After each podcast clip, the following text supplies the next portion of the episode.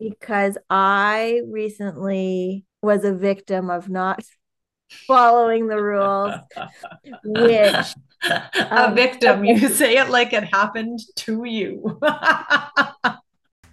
I'm Lindsay, mom of two active boys on the West Coast, and believe there's no reason for money to be ugly. I love helping busy moms make it pretty without using cash envelopes or coupons.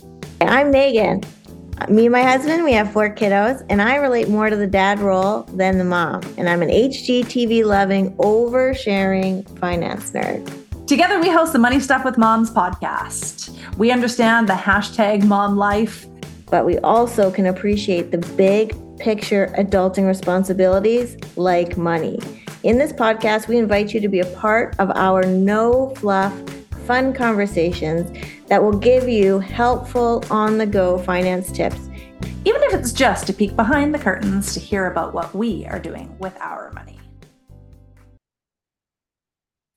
One of the things that a lot of financial professionals and the industry in general like to do is to create these rules of thumb that allow people to evaluate their financial decision making. So, like, for example, if you need the money in less than three years, you typically shouldn't invest it. It should go in, you know, a savings account. Mm-hmm. If you, there's a rule of thumb about investments in age too. So, uh, based on your age, that's how much exposure you should have to safer investments like bonds and GICs. And the remaining percentage should be exposed to equity. So, like for example, if you're 30 years old, 30% of your portfolio should be relatively stable and safe. And then the 70%, the difference of that number should be invested um, in the market. And so get mm-hmm. some exposure and subject you to some bumpiness. And mm-hmm. so Oh, and don't um diversification. Don't have all your eggs in one basket. That's don't have all your eggs in one basket. So there's all these like rules of thumb that we're supposed to be following. Um, and we were kind of going back and forth in why are they important? Mm-hmm. Because I recently was a victim of not following the rules, which a um, victim. You say it like it happened to you. if I was my own financial planner, I would have said, you should not do that. It's not prudent. Mm-hmm. The best practice is to do the opposite. Yeah. And then if your clients still went and did that, you might fire them. so, Meghan, I put you on notice. You have been fired as your own financial planner. so or, no, as your own client. The financial yeah, planner advice was fine. It was the client action that went sideways. so, what happened was I had a lump sum of money that it was some of the business owners that are listening will know something called CEBA. Mm-hmm. It wasn't exactly that because I didn't qualify for CEBA. So during COVID, there was all these reliefs available for people who are off work because of all the various reasons that were going on. But because I was self employed, I didn't qualify for the relief. I also didn't qualify for the business part because in 2019, I was off on a self-funded maternity leave because I'm I'm a business owner. I don't get EI. Mm-hmm. So there was a lot of variables working against me. So because I I rarely take no as an answer, they got me some other type of CEBA alternative, very similar, a little bit different, but it's where you get $40,000. You have to pay back 30 of it by a certain date. So you get to keep 10. So I thought, well, I know, I know about money. I got room in my TFS. Meghan thought, screw the rules. Rules are for chums. That's what Meghan thought. I'm smarter than the rules. So what I did is I took um the full 30 that I knew I had to pay back mm-hmm. and I invested it. And I didn't drip it in, meaning like I didn't take the 30 and do like a thousand dollar monthly in chunks at a mm-hmm. time. Mm-hmm. No, I took the full 30 and I threw it all into the market in a tax-free savings account. And so, just to make sure that everyone's following along with us, I see two rules that were broken there. One, just making sure that we make Meghan look as horrible as possible here. Um, so, one of them was um, short term investing. So, yeah, short term investing. And then the other one was um, not so much, but kind of inadvertently, was timing the market instead of time in the market uh, is something that you hear a lot. Um, and that refers to having like all of it go in once. You really hope that it that the market is down and is going to go up before you take it out. Okay, I'm glad you cleared that up. Thank you. Yes, Thank yes. You. make sure everyone's following along. so I took the full 30, I put it into an investment account it's tax sheltered, which is wonderful. Oh, good thing. Because I, I, was planning on making a lot of money. Mm-hmm. Um, then I got a letter recently that I was going to have to pay that money back in by the end of this year. Right. So I went to the account, see how it's doing. 27,000 some odd hundred dollars in there. Mm. So I put in 30, didn't walk away with any profit. I act it actually cost me money. Yikes. So if somebody and I knew when I was doing it, I was taking a risk, but I just felt like I talk about this a lot. Your appetite for risk has to match your capacity for risk. Mm-hmm. And I do have a healthy appetite for risk. Mm-hmm. Um, but also, I'm always cognizant of my capacity. So if that $30,000 went to zero, what was my backup plan? Thank right. goodness it didn't. But yeah. I do have other savings that I could dip, dip into should it have done that. Mm-hmm. Um, or I could mind you, the likelihood, the likelihood of an account getting to zero is almost nil, if not nil. Right. Just for those listening, don't don't worry. She didn't go and buy one stock or something that you know that the company could have gone bankrupt. yeah. Yeah. Um. So, yeah. So it was an extra few thousand dollars out of my own pocket. Um. But I, at the time, thought and even afterwards i thought you know what it is what it is i i was so grateful for the benefit that i got because like everybody's family during covid like we were struggling we had all mm-hmm. of our mm-hmm. At home my husband's trying to teach from the basement office i am getting i'm not able to get any work done because i have four kids here plus him he's a loud talker it's very distracting. Everybody's mm-hmm. on the internet. I live in rural Ontario where the internet's not amazing. And so I was so grateful that I was even given some sort of benefit package. Mm-hmm. I don't mm-hmm. mind that it cost me an extra 3000 I would have preferred obviously to have if I go back in time I should have taken my own advice and said just buy a GIC or put it in high interest savings. Mm-hmm. I should have done. Hindsight is 2020. How could you have known the rules? If I would have been up five thousand dollars, I would have been like, I'm so smart. Look what I did. Absolutely. Yeah. Which side note, that goes for all your like coworkers and your neighbors, all those like investment gurus who like hit it big somewhere. Like they're really not that smart, but they are sharing it like they are smart. And when we lose money, we're usually a lot quieter about that. Just because somebody made one good decision and got lucky, their dart hit the, you know, the dartboard in the right spot does not make them a great investor. right. But if you ask them, they will say that they are the expert. yeah. I do think there's also something to be said about making other people's financial decisions. So, like, it's yeah. really easy for me to say, like, if if a client was in my position or a friend instead of me myself, it would have been really easy for me to say, you shouldn't invest that. The rates in in high interest savings are really decent. Just throw it into a high interest savings account. That would be really easy for me to say.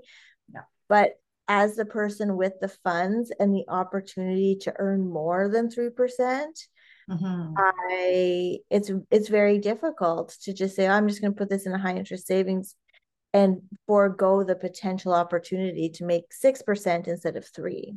Yeah, for sure. And mm-hmm. they're like you say, the the appetite and the the capacity for risk. Like the risk, you knew that this was something that you could handle, um, even if it went down.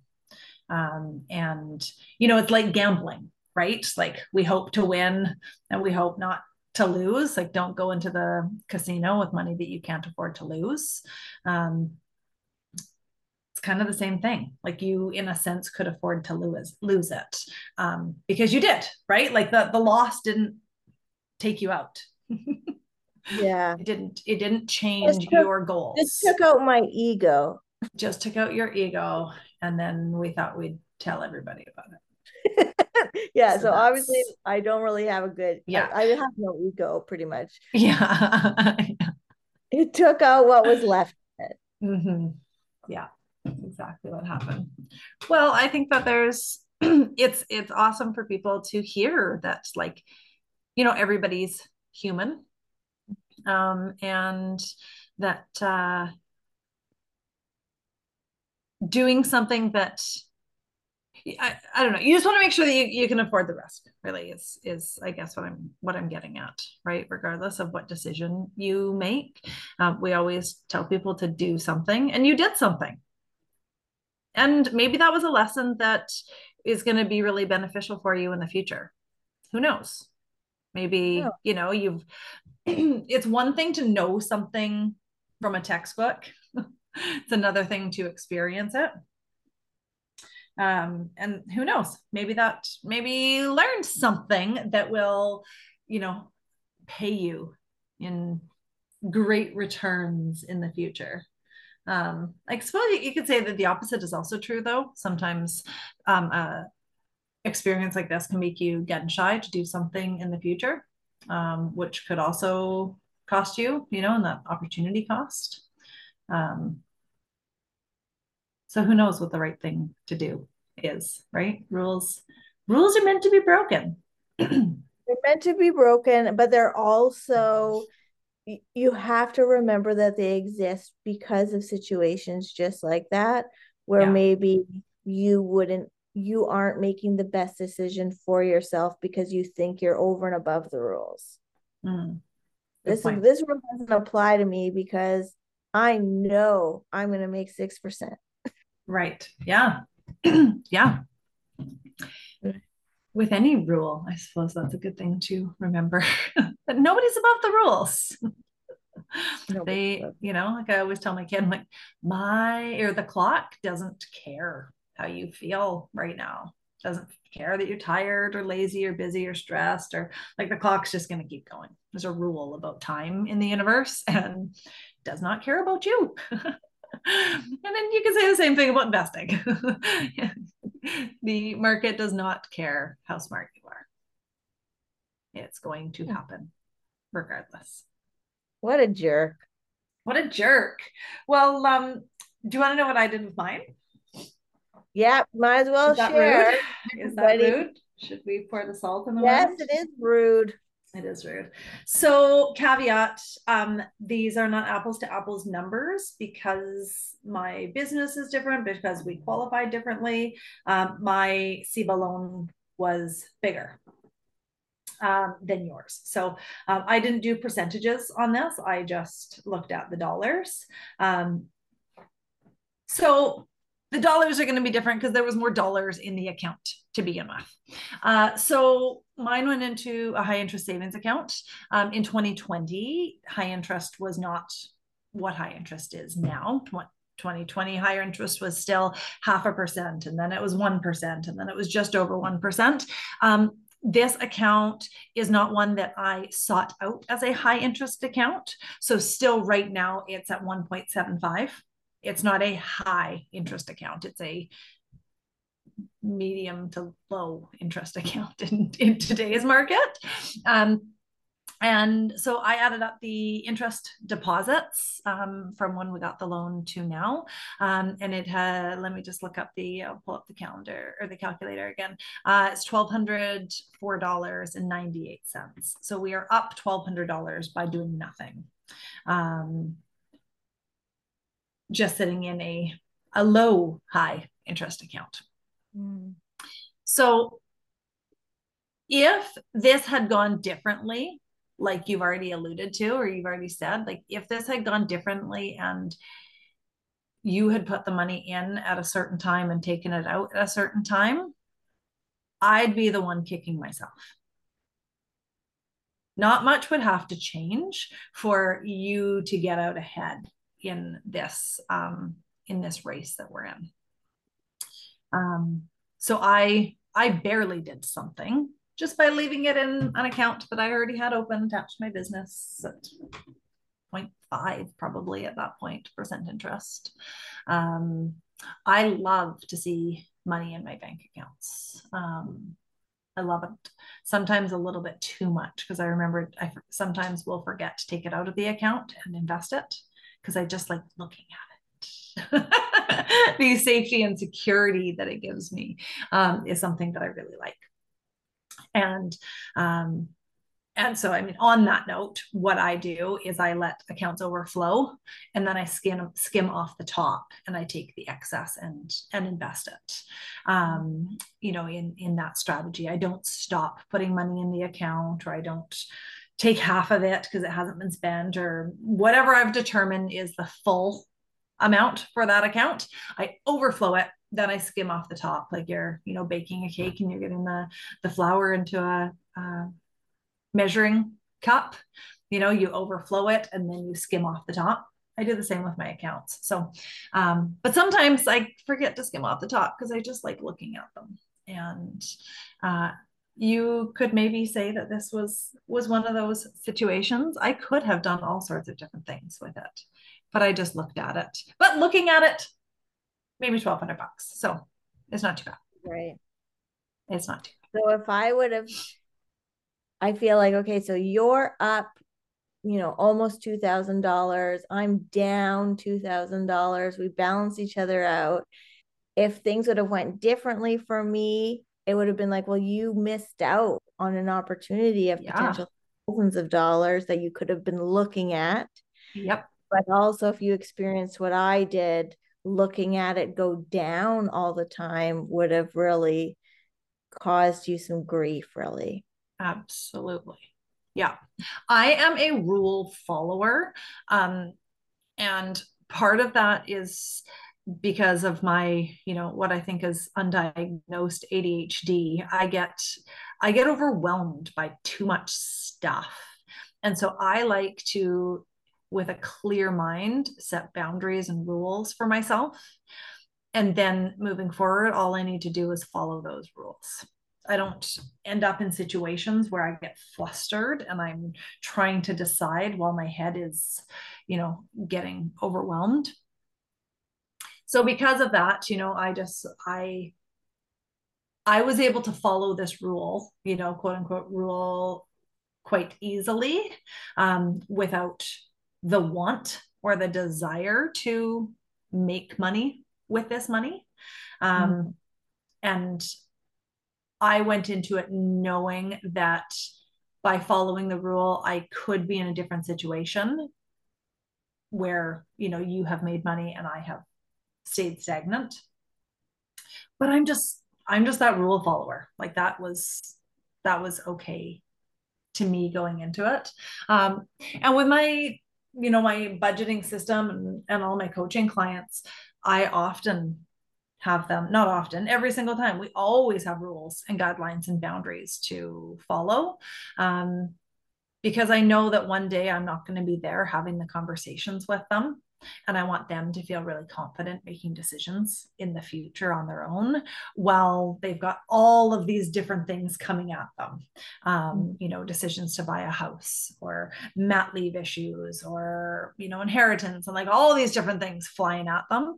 Um, and I think it's why you hear me quite often say, like, well, what was the goal? What was the intention? What was the purpose of an account or a sum of money? Um, because that's an easy one for me to always fall back on without getting flustered. it's my go-to. It's my go-to. So there you have it, everybody. Rules are um, there for a reason.